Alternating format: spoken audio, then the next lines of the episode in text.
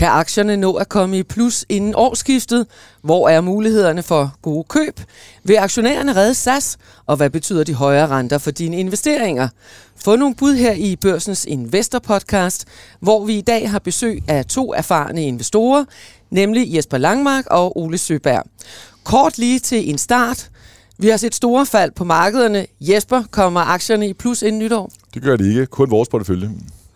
Ole Søberg, er du mere optimistisk end uh, Jesper? Jeg er optimist, og det er under forudsætning af, at vi ikke går ind i en dyb recession. Så tror jeg, vi slutter i plus herfra. Og med i studiet er også børsens investorredaktør Simon Kirketab. Simon, sporer du lidt optimisme i markederne? Ah, jeg er svært ved at se, hvor den lige skal komme fra. Det er sgu lidt surt det hele, så øh, hvis jeg skal sige noget, så vil jeg også øh, sige minus, når vi, øh, når vi slutter året. Vi dykker ned i det hele lige om lidt. Velkommen til jer alle, og velkommen til dig, der lytter med. Om lidt får I lov til at uddybe jeres øh, synspunkter her i studiet. Vi skal høre om aktuelle aktier, og så skal Jesper Langmark ud og købe to helt nye aktier til vores All-Star portefølje. Mere om det senere.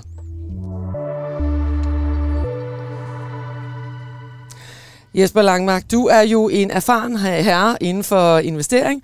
Du har været i både Nykredit, PFA og senest investeringsdirektør i Danica, som du forlod for to år siden, for at gå ud og begynde dit eget. Og du er nu chef i den fond hos Polaris, der hedder Flexible Capital. Hvad har du travlt med der?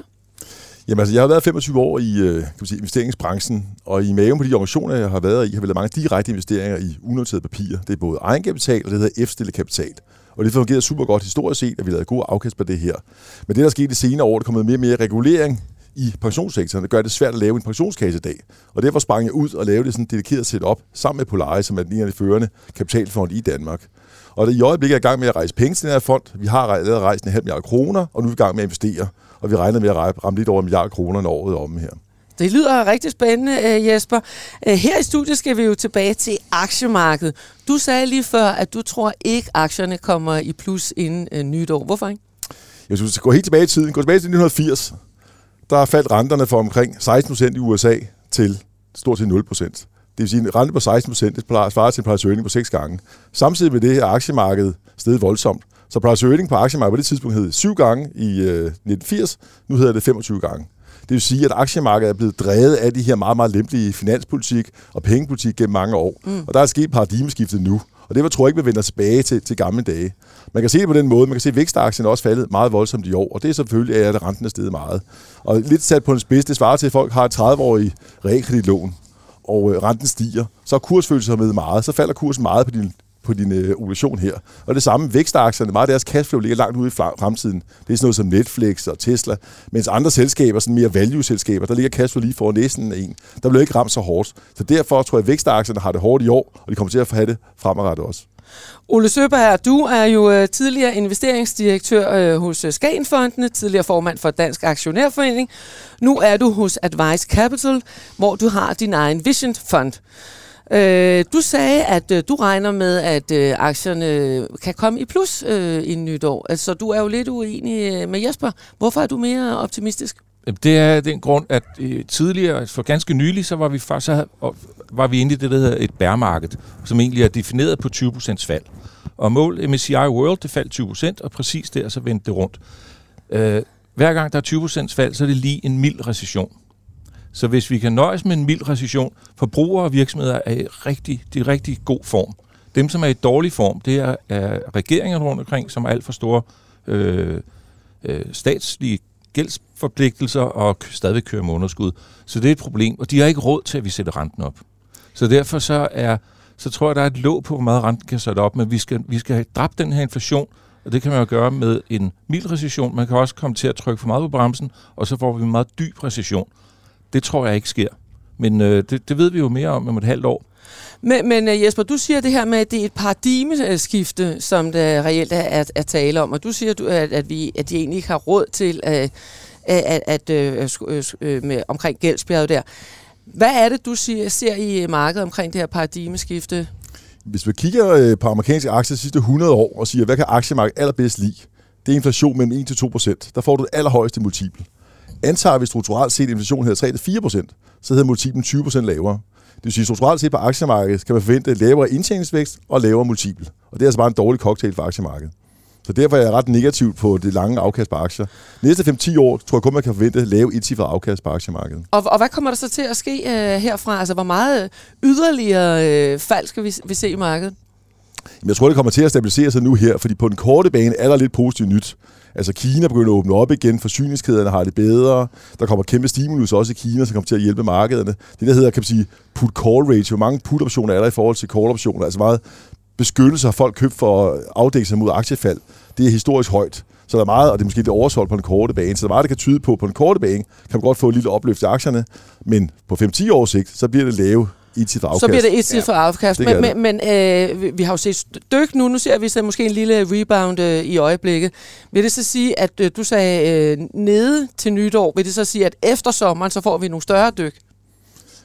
Det kan sagtens ske. Altså, jeg tror, det, jeg tror, det bliver nogenlunde flat som det her. Måske 5-10% ned, men ikke et voldsomt dyk, men 5-10% ned herfra. Det tror jeg er meget Men det er jo sindssygt svært, det der. Det er jo, øh, det er jo at sidde og spå øh, i forhold til, hvad der skal ske efter sommeren og sådan. Men det vi da i hvert fald kan konstatere, det er, at øh, den seneste måned har der, der været noget mere ro på, end øh, vi sådan har set øh, ja, nærmest det, øh, det seneste halve år. Og jeg er helt enig med øh, dig, Jesper, i, at, øh, at øh, paradigmeskifte er næsten øh, mildt sagt i forhold til, hvad der er sket. Altså, verden er jo fuldstændig forandret på aktiemarkedet over det seneste halve år. De selskaber, der er blevet favoriseret øh, gennem de sidste mange år, vækstaktierne, de er jo øh, virkelig sendt, øh, sendt ud i kulden. Øh, vi har set nogle øh, meget store øh, kursfald på, øh, på en lang række af de aktier. Og noget af det, øh, som jeg synes, der har været sådan øh, rigtig interessant, det, det er jo, at øh, lige pludselig så er det ikke value traps, øh, vi snakker om mere, så er det jo, øh, så er det jo growth traps øh, de her vækstaktier, som så lige pludselig ikke leverer vækst mere, det er rigtig dyrt som investor at rende ind i en af dem. Øh, det er jo blandt andet det, der er sket i Netflix, som er nede med 70 procent øh, fra toppen. Man betaler dyrt for væksten, og når den så ikke er der, så gør det ondt. Ole, hvad siger du? Jeg er helt enig med Jesper, at vi er på vej. De, de næste 10 år, så bliver det generelle markedsafkast på aktier omkring 5% om året. Øh, men når du så sidder i september måned sidste år og kigger ind på 19, øh, 2022, så er indtjeningsforventningerne forventningerne for indværende år, de er løftet med 16 procent. I samme periode er øh, aktierne faldet 12 procent. Og det betyder nu, at du får europæiske aktier med et earnings yield på, altså spot, på øh, 8 procent, og det, hvis alt går, som det plejer at gøre, så øffer det stille og roligt opad mod 8 og 9 og 10 procent i kommende år. Og det er jo super konkurrencedygtig afkast i forhold til 30-årige obligationer, som i USA giver lidt over 3 procent, og de 10-årige i Europa, som giver 1,3 procent. Så derfor tror jeg, at den relative attractiveness på aktier, den gør, at vi bevæger os hen øh, mere positivt i resten af året. Men, Men aktiemarkederne ser jo absolut ikke dyre ud lige nu, når man kigger på indtjening. Det gør de danske jo heller ikke. Spørgsmålet er jo så bare, den der recession eller ej, kommer den indtjening til at holde? Ja, præcis. Eller kommer renten, når du virkelig hammer bremsen i bund, kommer renten op i 6%, så er earnings yield på øh, 6-8% i aktier, så er det ikke nær så attraktivt. Så skal de jo længere op. Så, øh, så du øh, tror mere, at vi kommer til at gå lidt sidelæns øh, i øjeblikket? Jeg tror, nu har vi ligesom prøvet, nu faldt det 20% fra toppen, så tror jeg, at vi kører sidelæns, indtil vi får flere datapunkter på enten, om vi går ind i en recession, der er dyb, eller øh, inflation begynder at aftage, og det er der mange ting, der tyder på. Der er også nogle ting, der ikke tyder på det. Men øh, får vi styr på det her på den optimale måde, så starter der et nyt bullmarked i maj måned i år. Det vil vi vide om et års tid, ikke? om det var bunden. Men det, der er lidt specielt, det er jo, at der er nogle aktier, som er enormt dyre, og nogle er rigtig billige. Mm. Og det er lidt specielt, så derfor tror ja. jeg også, at performance er meget forskelligt. Vi kan mm. også se herhjemme, de investeringsforeninger, nogle gør det rigtig godt, og nogle gør det rigtig skidt. Nogle vil komme ud med positiv afkast i år, nogle vil komme, de fleste tror jeg, med negativ afkast i år. Øh, JP Morgans topchef, han advarede om, at øh, en finansiel orkan er på vej. Get ready for an economic hurricane, sagde han på en investorkonference i New York i sidste uge. Ole Søberg, du øh, har jo også lige været på en investorkonference i Madrid. Ja. Blev du også talt øh, om orkan her? Ikke, øh, nej, det, handler, det er meget øh, enkelte aktier og øh, virksomheder, der bliver talt om. Så ikke så meget de overordnede faktorer. Men det, som James Diamond mener, øh, eller jeg formoder, han mener, det er, at nu har du haft en lang årrække, hvor der ikke har været noget særligt konkurser. Så hvis man bare skal tilbage til normal konkursniveau, så er det altså den her storm, at vi lige pludselig ser mange flere virksomhedskonkurser de kommende 10 år, end de foregående 10 år. Øh, centralbankcheferne bliver jo også anklaget i øjeblikket for at ikke have handlet hurtigt nok i forhold til den inflation, vi ser i øjeblikket. Jesper, hvad mener du om det? Jeg er helt enig. De har helt hvad skal man sige, været bag kuren, som man siger. De har været for langsomme til at reagere på det her. Men det er også lidt specielt, at du har haft corona, hvor man er nødt til at gøre. Det var en ekstraordinær situation, hvor man pumpede masser af likviditet ud, pengepolitisk og finanspolitisk. Og det skete samtidig med, at folk de lå i sofaen og købte alt muligt på internettet, mens man ikke kunne producere det i Kina, basalt set. Ikke? Og det gør ja. bare, at der kom pres på inflationen. Så det bliver sådan en ekstra effekt på inflationen, det her. Ikke? Men kan de nå at komme efter det nu? Det tror jeg bliver svært, og som, som, som Ole siger, det er balancegang, fordi mm. at, øh, de er nødt til at stramme, men gør det for hurtigt, så kan du få en meget, meget dyb recession. Men de er nødt til at stramme, det er der ingen tvivl om. Og jeg tror også, konsensus er i markedet, at øh, amerikanske centralbank hæver renten til op omkring 3% næste år, ultimo 2023, og den europæiske er 1,5%. Og det ligger nogenlunde i markedet nu, så derfor kan vi sige også, at rentemarkedet også ved at falde lidt til ro, fordi det, det er sådan en konsensus i øjeblikket. Men det er klart, at vi kommer til at følge inflationen meget, meget tæt, men det syder lidt på, at den har toppet på den korte bane. Flere aktier har, som I også nævnt, fået tæsk på kursen, og en af de virksomheder, der dårligt kan trække vejret i øjeblikket, er SAS, som mangler 9,5 milliarder svenske kroner. Og den svenske stat vil ikke længere bidrage til at holde hånden under flyparken. SAS foreslår at konvertere gæld for 20 milliarder svenske kroner til egenkapital. SAS-aktien faldt mere end 13 procent tirsdag i denne uge. Den er faldet 47 procent siden årsskiftet. Hvis vi kigger lidt tilbage, så kostede en SAS-aktie i 2018 25 svenske kroner. Tirsdag der lukkede den i en kurs på 67 svenske øre. Øh, Jesper og Ole, øh, sådan et selskab, hvor prisen er kommet så langt ned, er det noget for jer at købe op i? Jesper, hvad siger du? Jeg, jeg synes, det er lotterisæd, så jeg vil holde mig langt væk fra den her type selskaber. Jeg synes simpelthen, at risikoen er for stor. Hvorfor? Jamen, fordi det er meget binært. Overlever det, overlever det ikke. Og det kan godt være, at de overlever, men så bliver alle aktionærerne udvalgt meget, meget kraftigt. Der får ikke noget tilbage igen. Så jeg synes simpelthen, det er for risikabelt det her. Og så hele industrien, helt langsigtet, det er problemet med, at hvis du kigger på, på SAS og andre på sådan 20-30-årig horisont, så afkast på investeret kapital her er meget mindre end afkastkravet for investorerne. Så det har været bare en uattraktiv industri langsigtet. Så der er slet ikke nogen andre flyselskaber, som du kunne finde på at kaste ud Absolut ikke. Det vil holde mig langt væk fra. Og det er bare en uattraktiv industri. En, en, en lotto-kupon, siger du. Hvad siger du, Ole? Jamen, jeg er meget enig. Altså, hvis du, Boeing, ind på deres hjemmeside, så har de en masse data. Øh, og der kan man se, at flyindustrien vokser 6% om året siden 1970. Der er meget få virksomheder, der vokser, eller industrier, som vokser så meget i volumen. Og alligevel, så er de aldrig skabt værdi. Og der er en dygtig amerikansk investor, som siger, hvordan bliver man millionær i flyindustrien? Man starter med en milliard. altså det er fordi det, det er bare dårligt Og det er også det, de mangler jo 9,5 milliarder svenske kroner. ja. en million først. Og jeg ved ikke, hvordan... Det er jo det er lidt... Altså, du har en, en volumenvækstindustri, som er værdiødelæggende. Altså på et eller andet tidspunkt må man jo fikse det. Altså, øh, SAS har været en fuldstændig håbløs investering, som stort set alt andet luftfart. Altså, jeg prøver lige at trække nogle data på det. Siden midt-90'erne har den tabt 98 procent af værdien. Og selvom, Tina, du så sidder og siger øh, en aktie for øh, 67 øre, jeg tror virkelig, man skal passe på med at øh, tro, at øh, det er billigt. Fordi øh, det, der ligger under, det kan jo reelt se, det viser at være øh, værdiløst, eller mere eller mindre i hvert fald. Og luftfart, det er jo altså, som investering er det bare, er det bare rigtig, rigtig skidt. Og man snakker pricing power nu, øh, når man snakker inflation. Der er jo nærmest ikke en industri, hvor at, øh, man har så lav pricing power som øh, inden for luftfart. SAS som selskab og luftfart generelt, altså det er jo lavprisselskaberne, der sætter, øh, sætter overliggeren for, hvad billetterne de kan koste. Det er flyproducenterne, der, øh, der sætter, hvad flyene skal koste. Det er bankerne, der afgør, hvad finansieringen øh, skal koste. Det er, øh, det er øh, lufthavnene, der sætter prisen på, øh, hvad det koster at, at starte og lande, og det er fagforeningerne, der sætter øh, priserne på øh, lønnen stort set. Hvad er der så tilbage at lave profit ud af? Det er ikke, øh, det er ikke nogen attraktiv branche at være i. Øh, nu mangler de her øh, øh, jo 9,5 milliarder øh, svenske kroner. Øh, Jesper, øh, hvad skal der til, før du vil gå ud og købe op i, i hvad kan du sige, i, i et lidende selskab, et selskab, som, som har det svært? Hvad, hvad, hvad kunne være attraktivt? Jamen, det vil jeg ikke gøre som en privat investor, for du er ikke, du er ikke, du er ikke påvirket noget. Skal man gøre sådan noget her, så skal det være en kapitalfond, der gør det, der kan ændre strategien og lave nogle større tiltag. Som almindelige aktionær, der er det simpelthen for risikabelt at gå ind i det her. Men, men så for... mange af de her nødlidende selskaber kan man også se, at det ender med en kapitalfond, der tager dem over og finder en bedre løsning til dem fremadrettet. Og hvad, hvad siger du, Ole? Hvad, hvad skal der til, Jamen. før du vil gå ind i et nødlidende selskab? Jamen, det har jeg gjort flere gange, og det er faktisk nogle af de bedste investeringer, jeg nogensinde har foretaget. For eksempel Royal Unibrew, da de var kraftigt under pres for en 12-13 år siden, øh, alt for meget gæld, lille bit børsværdi, det blev jo en kæmpe god investering, men det var en ret for, den underliggende forretning var faktisk god. Problemet med flyindustrien, det er, at den underliggende forretning, den er ikke værdiskabende.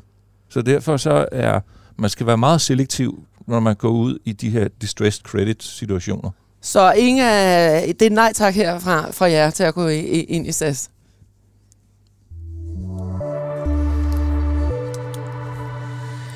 Jesper, om lidt så skal du ud og købe øh, to nye aktier til vores øh, All-Star portefølje.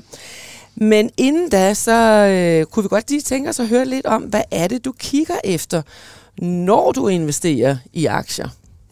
Jeg kigger meget på, øh, på virksomheden, fundamentalerne i virksomheden og den øh, industri, den opererer i. Og det er klart, når man er minoritetsaktionær, som vi er, og ikke har indflydelse på noget som helst, så fokuserer jeg også meget på management.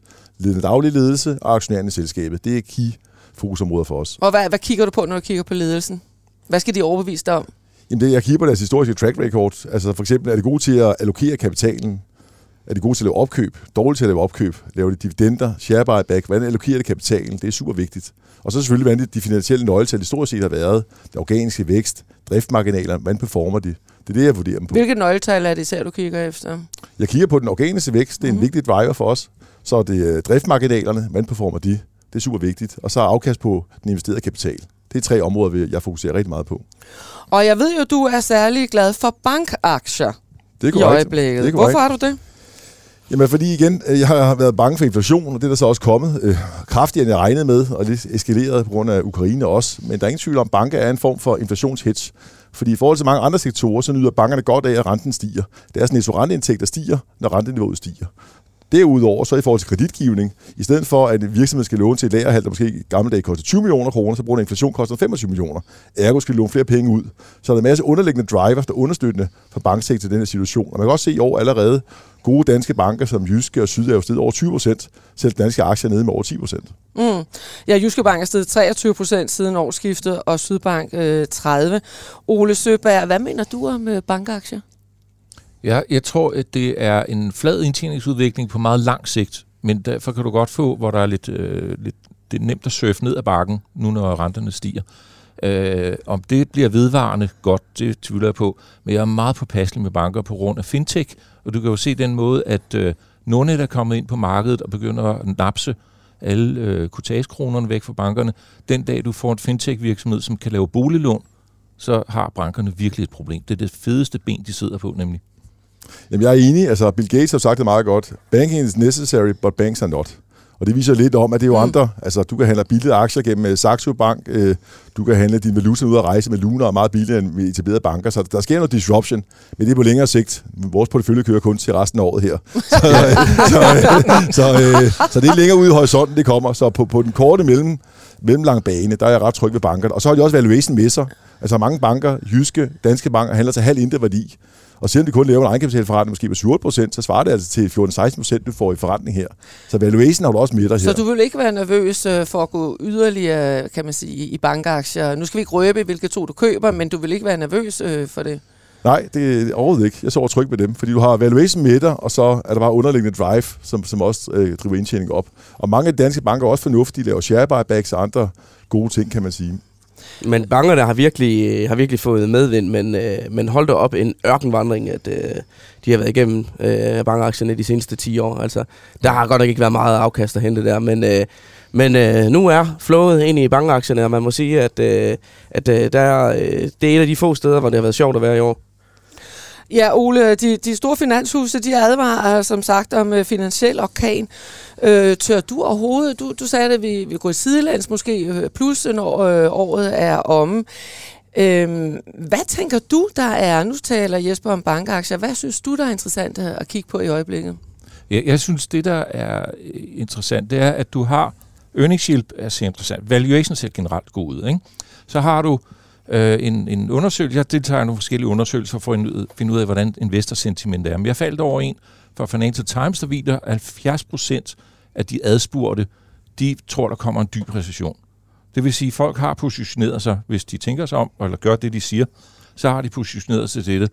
Så det, der hedder stable earners, de ligger med den højeste relative vurdering de sidste 20 år. Det vil sige, der er positioneret til, vi får den her dybe recession. Omvendt så er der nogle segmenter i aktiemarkedet, hvor som er faldet meget. Du kan, det er nemt at finde virksomheder, der er faldet 80 procent. Mm. Så jeg sidder og, og graver lidt rundt i øh, jorden for at se, om jeg kan finde noget inden for renewable. Og, og hvad det, har du fundet der? Øh, jeg har ikke konkluderet endnu, men jeg er kommet egentlig ret langt, fordi du har i USA, der har Biden kommet med noget, der hedder hydrogeninitiativet. I øh, EU, der har vi noget, der hedder EU Renew, og der bliver kastet milliarder af dollar og euros på de her industrier, som skal gøre, at vi frigør os for fossilbrændstoffer fra Rusland. Det er det korte lange. Så derfor så er der altså nogle ting, der er ved at komme i bevægelse, hvor øh, meget af det, det er så desværre først cashflow, der ligger efter 2025, så det er ikke noget, vi skal have med i den her konkurrence, okay. vi har her. Ja. Men der begynder at være virksomheder, der er ned 70, 80, 90 procent, som faktisk har forbedrede fundamentaler for perioden 2025 til 2035. Det er der, jeg sidder og leder. Og det er der, du sidder og leder. Og kan du lige prøve at give eksempler på, du siger, de her de, øh, forskel mellem, mellem de sta- stable og renewables øh, selskaberne, så, så, så folk lige forstår, hvad, Nå, hvad en, stable, det kan være det farmaceutiske industri. AstraZeneca og Novo har jo været super gode i år. Dem har jeg begge to haft, eller har. Øh, den, der undrer mig lidt, den ikke følger med som stabil, det er Carlsberg i Danmark. Den er jo stadigvæk en del men de har selvfølgelig noget Ruslands eksponering. Men øh, fødevarevirksomheder rundt omkring i Europa klarer sig faktisk udmærket det samme i USA. Så det er de stabile. Ja. Og renewables, det er sol og vind og hydrogenaktierne. Og det er der, du sidder og graver lidt i jorden, øh, ja. øh, som du sagde. Øh, andre aktier, som, øh, som jeg ved, øh, Jesper, du kigger på, det er jo blandt andet øh, ISS og, og, og DSV. Øh, hvorfor synes du, de er interessante? Jamen altså, DSV, det er bare en langsigtet compounder. Altså, de performer på, på lang sigt virkelig, virkelig godt. Altså, de compounder hele tiden deres indtjening og gør det virkelig godt. Og det, de er gode til, det er at lave opkøb. De er virkelig været gode til at lave opkøb, som laver kan sige, multiple arbitrage. De køber nogle selskaber, der er mindre godt drevet, og ryger op på DSV's platform, hvor de forbedrer multiplerne, eller ved driftsindtjening meget kraftigt her. Så de har været rigtig gode til at lave opkøb. Så langsigtet er det en rigtig god investering. ISS har haft det omvendte foretræn, kan man sige, fordi de har været rigtig dårlige til at lave opkøb. De har basalt set købt tingene til, til for høj pris og solgt bagefter på for lav pris. Så de har ikke været særlig gode til at skabe værdi ved at lave opkøb. Men der er kommet ny management i ISS, og der er mere fokus på kapitalallokering her. Og der har også mere inflationsbeskyttelse i ISS. For eksempel kan de overvælde prisstigningerne til deres kunder til allersidst her. Altså de, er på grund af inflation? Inflation, ikke? Så mm. de, er mere, de er mere beskyttet mod inflation end, end mange andre selskaber. ISS, det er jo øh, en af de aktier, vi har i vores øh, All-Star-portefølje, så den er jo ekstra interessant at følge. Jesper, du har jo også øh, arbejdet sammen med øh, topchefen i ISS, Jakob øh, ja. Andersen. Hvad, hvad er det, han kan? Jamen, han er øh, god til at kommunikere med aktiemarkedet, kan man se, og det er super vigtigt. Der var lidt øh, problemer tidligere med kommunikation udad til, til investorer osv., det er han virkelig god til. Og så er han øh, enormt øh, dygtig finansielt. Altså, han er virkelig god til at fokusere på de rigtige ting. Og der er ingen tvivl om, tror jeg, at han kommer ikke til at lave opkøb, som ikke skaber værdi for ISS-aktionærerne. Fordi shareholder value, det er noget, som Jacob går meget op i. Det er både Danske Bank, men massivt også her i, i ISS. Det er ikke tvivl om. Og man kan også se, at han har selv investeret mange penge i selskabet her, så øh, han tror virkelig på det. Så han har selv hånden på kogepladen i, i en meget, meget høj grad. Så, så, så her er et eksempel på det, du sagde før omkring ledelse, det er noget, du kigger på. Meget, så, meget. En, altså DSV er jo øh, mestre i det her opkøb, mm. og klar, ISS skal jo vise, om den nye ledelse kan det, men de første tegn, vi har set, det er, at det er, går rigtig godt for dem. Men apropos øh, det DSV, øh, nu, nu sagde du selv før det her med, at øh, under corona, så sad folk der, derhjemme og, og, og bestilte øh, varer. Øh, måske ser det så anderledes ud nu, hvor vi øh, kigger vi ind i en recession, som du lige var inde på, øh, Ole. Også hvor langt ude er den i fremtiden? Bliver vi ved med at stadigvæk at skulle have den her omsættelighed? Altså, skal der, er der stadigvæk mange varer, der skal transporteres? Og hvad med, og hvad med brændstofpriserne? Vi ser det eksplodere i øjeblikket jo. Altså, jeg, jeg tror, det bliver mindre i volumen fremadrettet. Altså, når vi sad derhjemme og keder os i sofaen, så i et normalt år, så bruger vi 40% af vores disponible indkomst, vi bruger på fysiske varer. Så bruger vi 60% på øh, ikke-fysiske varer. Det er alt fra varme og telefon til rejser og restaurant og sådan noget. Øh, men under corona, så gik den til 50-50, eller halvdelen i hver. Og den der løft fra 40 til 50 procent på fysiske varer, det er den, der har sat alle de her øh, øh, flaskehalse i gang. Og den er jo så ved at blive afviklet igen. Altså, hvor lang tid det tager, det tager nok lidt længere tid, end de fleste havde håbet eller troet. Øh, men når det kommer ned på mere normalt niveau, så er så ser jeg det egentlig som ret positivt for, hvordan systemerne fungerer. Men, Men- der er vi henne i 2024. Men DSV er vel ikke sådan voldsomt hårdt ramt af de her stigende brændstofpriser, fordi øh, det er vel underleverandør, der... Øh, altså, øh, DSV ja, har jo ikke en lastbil selv, de har en masse øh, leasede anhænger. Præcis. Øh, Det er en asset-light-model, de har, de kan Ja. overvælde til kunderne. Og skal vi også huske på, at DSV har en meget lille markedsandel. Det er jo ikke ligesom Netflix, der sidder på hele markedet. Altså, de er forsvindende små. Jeg tror, det er 3%, de har af markedet, så de kan sagtens vokse, selvom markedet har det svært. Og så er de jo også kendt for, at DSV jo altid har en plan B i skuffen. Så sker der noget i markedet, så, så sidder de ikke bare og, på, på, på Så det er hænderne. jo også et spørgsmål om tillid til, så, så, til så, ledelsen, så de, ikke? de skal nok Ja. tage de nødvendige øh, tiltag, hvis det er nødvendigt. Det er jeg ikke i tvivl om. Og, og, øh, og Ole, hvad siger, hvad siger du til, øh, nu har vi selv i ISS i porteføljen, som, som Simon siger, hvad, hvad siger du til de to aktier, ISS og DSV? Øh, på ISS, så er det jo sådan 5% margen forretning på driften. Så for hver gang de omsætter for 100 kroner, så bruger de 95 kroner. Der er altså andre i den industri, som ligger på øh, 92-93 kroner i omkostninger. Så hvis de kan komme derhen, så er det jo en helt, helt anden historie. Og øh, jeg, føler, jeg har ikke været nok nede i detaljen for at finde ud af, om det er det, der er ved at ske, eller der er kommunikeret i den retning. Men øh, hvis det sker, så skal aktien meget højere op. DSV, der kiggede jeg lige før vi gik i studiet, at øh, konsensus, ligesom for AP Møller, så dykker den jo ned fra 22 til 23, baseret på lidt lavere fragtpriser. Mm. Øh, og så er 23 sådan lidt nede, og så 24 en lille smule højere, og så 25 kørt op igen. Og det er jo så forudsat, at der ikke er opkøb i DSV. Men det er rigtigt det er en fantastisk compounder, og det er desværre en af de aktier, jeg aldrig nogensinde har haft på lang sigt. Er det noget, du kunne, kunne tænke dig? Øh, faktisk var der flere i Madrid, som havde været på kapitalmarkedsdagen i sidste uge, som omtalte øh, kapitalmarkedsdagen med meget ros, og virksomheden med meget rosende ord. DSV har jo bare været en helt, helt fantastisk aktie. Jeg tror ikke, man kan finde en dansk aktie, der overgør den i afkast over de seneste årtier.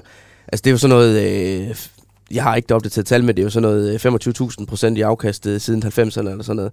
Det er, det er den, den reneste compounder-aktie, vi har øh, på, øh, på dansk grund. Og når det er sagt, så skal vi jo sige, at den er jo altså også en af dem, der er, er dykket. Den er nemlig tabt, øh, tabt 26 procent øh, Ja. siden nytår. Men øh, stadigvæk lidt øh, tiltro omkring den, Jesper. Absolut, absolut. Så er det blevet tid til, at der skal investeres. Vi skal til vores All-Star-portefølje. Vores All-Star-hold her i studiet. Til vores All-Star-hold her i studiet stiller Saxo Bank 600.000 kroner til rådighed. Overskud går til et godt formål, som I beslutter senere på året. Vores faste paneldeltager får hver stillet 100.000 kroner til rådighed, som der skal købes to aktier for. Simon, lad os lige allerførst, øh, inden vi løfter sløret for, for, hvad Jesper køber, lad os lige få en samlet status på porteføljen, som jo gerne skulle give overskud Ja, til men det til kan jeg nytår. sagtens levere. Øh, og jeg må sige, at øh, jeg tror da sjældent, jeg har set en portefølje, der har udviklet sig så stabilt, som øh, vores har her. Øh, vi cykler stadigvæk omkring øh, de 600.000 øh, kroner i porteføljeværdi. Øh, nu har vi jo snart været i gang en måned, og vi har sådan fyldt den lidt op øh, undervejs. Men porteføljeværdien, den er i øh, dette sekund øh, 610.000 kroner og 385 kroner. Ja, 610.395 kroner. Ja, Ja. okay. Så et det er jo, plus. øh, vi er da i plus, og lad os da håbe, at øh, vi kan fortsætte i øh, den retning.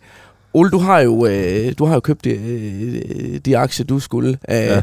Og øh, vi kan da lige give dig den øh, fjer i hatten, at, øh, at det er jo sådan set nogle af dem, der har klaret sig bedst indtil videre. Det er øh, SimCorp øh, Mercedes. Øh, der ligger vi med afkast på dem på øh, 7,8 procent og 5,3. Så ud af de tre bedste aktier, der har du de, øh, der har du de, øh, To af de to af dem, ja.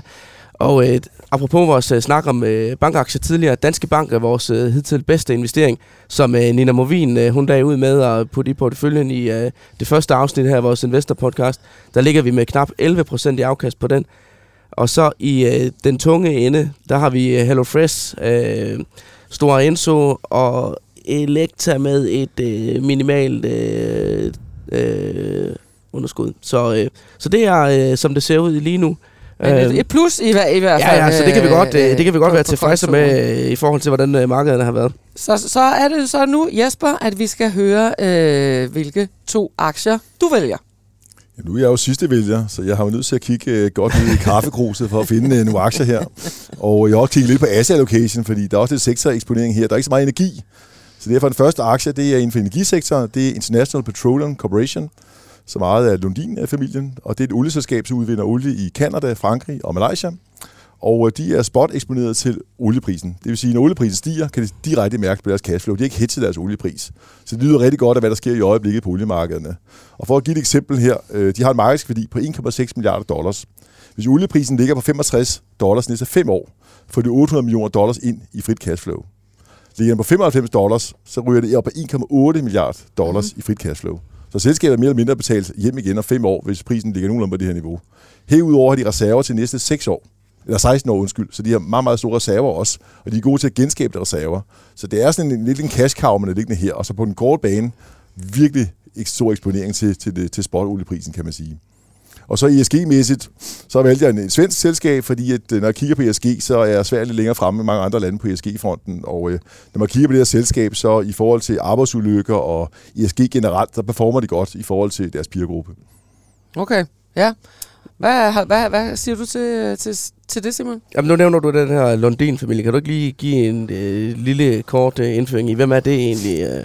Jamen, det er, det, er, det er for 40 år siden, den her familie øh, gik ind for oliesektoren, og så øh, her i 2017, der udskilte så deres alle ikke-norske aktiver i et selskab. Det vil sige, i 2017 gik det her selskab på børsen, og har kun de her ikke-norske aktiver inde i. Men de har stadigvæk en stor ejerandel i selskabet her.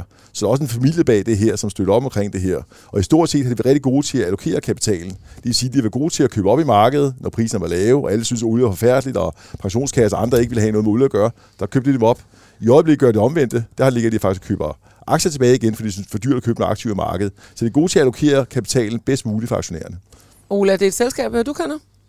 Ja, jeg har mødt dem faktisk i marts i år. Og Lundin-familien, de er kendt på at have nogle af verdens bedste geologer, som kan sidde og læse nede i seismik øh, for at finde ud af, hvor man skal putte øh, snablen ind for at få mest muligt olie ud. Så det er... Jeg, jeg, jeg har ikke investeret i den, men øh, og jeg, jeg er et lille smule tilbageholdende over for det her med olie, fordi i sidste uge, så var i torsdag i sidste uge, i de norske medier, så var der en udtalelse om, at olien skal i 180 dollar, og om fredagen, så kommer Rystad Energi ud, eller Rystad Consulting, som jeg har stor respekt for, og siger, at den skal i 30 dollar. Så at det kan lande lidt forskellige steder, det her må vi konstatere. Så det er fint med et selskab, der kan sælge det hele på spot, ja. og så få mm. øh, pengene i kassen ja. og betale sig selv hjem. Men hvis vi lige ser på det, som udgangspunktet er lige nu, så øh, jeg synes at det, ser da, øh, det ligner da en utrolig interessant aktie, den her.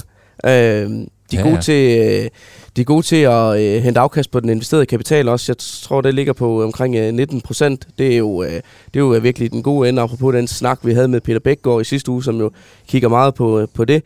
Øh, der er mega medvind fra analytikerne på aktien. Altså, øh, syv siger køb, og en siger hold, og den er billig set på indtjening nu. Altså, den handler på en øh, PE på, på 4,4 på den forventede indtjening over. Altså, man betaler bare lige lidt over 4 kroner for at få andel i en krones indtjening. Så øh, Jesper, det ser jo øh, det, det ser ud som om, det er, øh, det er lidt af et, et lavpris øh, tilbud, du alligevel har fundet her. Der var man så alligevel sådan bliver lidt, når man bare lige kigger på kursen. Øh, den er jo virkelig stedekraftig. Altså, den er jo, øh, den er jo mere... Øh, altså, den er jo den er op med 800 procent siden øh, coronaen havde.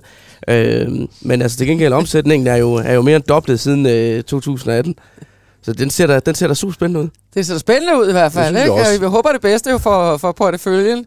Og får vi også lidt spredning. Øh, ja, øh, og jeg tror også, altså, hvis, hvis, øh, des, hvis der desværre ikke bliver fred i Ukraine, og vi får styr på det derovre, eller der kommer styr på det, så vil olieprisen forblive høj, så kan det blive en af de aktier, der vil bidrage til mm. forhåbentligvis et godt afkast på den korte bane. Jesper, den øh, anden aktie, du køber, hvad er det for en? Ja, det er jo, jeg har altid haft sådan en øh, brugvognsforhandler i maven her, så det er lidt drøm at, at, købe en brugvognsforhandler her. Men det, det er ved Asbury, som øh, er bilforhandler i USA. Det femte største bilforhandler. De dækker for, øh, for den ene kyst til den anden kyst, og øh, det er både nye og brugte biler. Så har de også noget øh, forsikring og, og leasingselskab, og sælger de også reservedele. Og øh, de har nyt rigtig godt af corona, forstået på den måde, at øh, der har været forsyningsproblemer. Det vil sige, det er svært at få nye biler til markedet, og det betyder, at prisen på nye biler er steget ret kraftigt. Det kan så mm. tale mere om med Mercedes, den pricing power, de har. Men det betyder, at i gamle dage, når man gik ned til bilforhandleren og skulle købe en bil, så kunne man altid få et afslag måske på øh, 10-20 procent. I dag, når man går ned til bilforhandleren, er det meget, meget svært at få et afslag. Nu er det mere forhandlinger om, hvornår kan du få leveret ja, for, bilen. Hvornår kan du få bilen ja, i det hele taget. Så, ja, ja. Og det er jo det her nyt rigtig godt af. Det vil sige, at nysalget, der har ikke været så meget nysalg, men det, det sælger, har solgt til meget bedre priser. Herudover ser det også brugte priser. Det man kan se, at brugprisen er også steget både i Danmark og USA rigtig meget.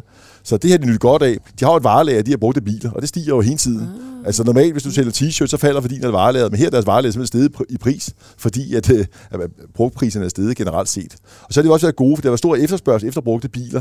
Så det varelager, de har, det er bedre til at omsætte. Tidligere, så lå når du købte en ny bil, eller brugt bil ind, så lå den to måneder på lageret. Nu ligger den kun en måned på lageret. Og det betyder, at deres arbejdskapital er faldet meget, så deres cashflow-generation er forbedret meget, meget kraftigt. Og det er også et selskab, der er god til at allokere kapitalen, fordi de ligger og køber små forhandler op, hvis det er billigt, og er det ikke billigt, så laver de share buybacks. Så ligesom man kan sige, en, en DSV, vi snakkede om andre selskaber, de er gode til at allokere kapitalen. Og det synes jeg er meget, meget vigtigt at gå ind i sådan et selskab her. Ser, ser, ser du også det her med, at, at, øh, omkring, at, at vi ser jo også, at folk går ud og køber altså genbrug på andre markeder, men lige omkring biler, øh, ser du faktisk, at der kan også være noget, noget fremtid i det her? Ja, nu, nu kommer der også lidt disruption, for nu kommer der en masse elbiler ind over, og ja. regulering og så videre, ja. så ja, det, der lidt, sker lidt nogle ting på lang sigt, og der er også noget, man kan være lidt nervøs for. Det der direct consumer, fremadrettet vil teste at sælge bilerne direkte til forbrugeren, uden at gå en, rundt om en bilforhandler. Det er noget, der kan skabe noget risiko på en længere bane. Mm. Men på en kortere bane, to-tre års sigt, der kan jeg ikke se den store risiko mm. i det her selskab. Og det, der er også godt ved det her selskab, det er jo lidt, altså en ting er valuation af bilet, men det andet er jo også lidt, at der er en umættet efterspørgsel efter nye biler. Så selvom vi bliver ramt af en recession, og det tror vi bliver inden for et par år, jamen så er der den her underliggende demand, som, som, som mangler simpelthen, som kan mm. modsvare noget af den nedgang, der kommer på grund af en recession. Ole, hvad siger du til det køb? Ja, øh, det her, altså, vi mangler nye biler. Der mangler 40-45 millioner nye biler. Øh, og normalt bliver der afsat, øh, bliver der lavet og solgt cirka 85 millioner biler om året. Øh, på Asbury, så tjekkede jeg, der er, det lyder ikke særlig amerikansk, men der er noget, der hedder Mannheim øh, Automotive Index på prisen på brugte biler. Det var den, der sidste år lavede en kæmpe stigning, og var faktisk den første flaskehals, der gav, øh, skabte inflation i USA. Den er så begyndt at vende nedad, men den er kun faldet med 20% fra toppen, eller sådan noget den stil. Øh, så den, altså jeg tror, Asbury-aktien vil nok bevæge sig lidt ala, øh, hvordan Mannheim-indekset går. Den har øhm, bevæget sig sidelands det seneste år, kunne jeg se. Ja, men den har PE på 5 på indværende år, men så 2024 har en P på 7. Så der er jo priset ind, at der kommer en eller anden form for normalisering af brugtbilsmarkedet. Mm. Og en P på 7, det er altså earnings yield på 14 procent. Ikke? Det er jo super attraktivt og god kapitaldisciplin. Jeg ved ikke, om cashflow yield er det samme, men det plejer at være nogenlunde det samme. Så endnu, øh, endnu et lavpris øh, tilbud fra Jespersson her. Det er de ja. øhm, Noget, jeg lige, jeg lige stod over, da jeg så den, det var øh, deres omsætning. Den, den forventer man lander på øh, 16 milliarder US øh, dollar i år. Den var i 2018 6,9 milliarder US dollar. De er vokset meget, meget kraftigt på øh, omsætning. Er det opkøb, eller hvad, der har gjort det? Det er en kombination. Det er både øh, opkøb til et lavt multiple, og de handler selv på en højere multiple, selvom det lyder lavt, så øh, kan det også skabe værdi den vej rundt, og så er det bare organisk vækst. Og prisen er jo stedet meget, meget kraftigt, og det ja, også godt af. prisen på bilen er jo stedet. Stedet for kraftigt. Ja, men tager man, et, uh, tager man sådan et langtidstjek på aktien her, så må jeg sige, så bliver jeg da i hvert fald imponeret, fordi uh, de har leveret i gennemsnit det årlige afkast uh, på aktien på 22,7 procent over de seneste 10 år. Det er altså virkelig i den høje ende. Absolut. Og der er meget mere konsolideringsmuligheder i USA.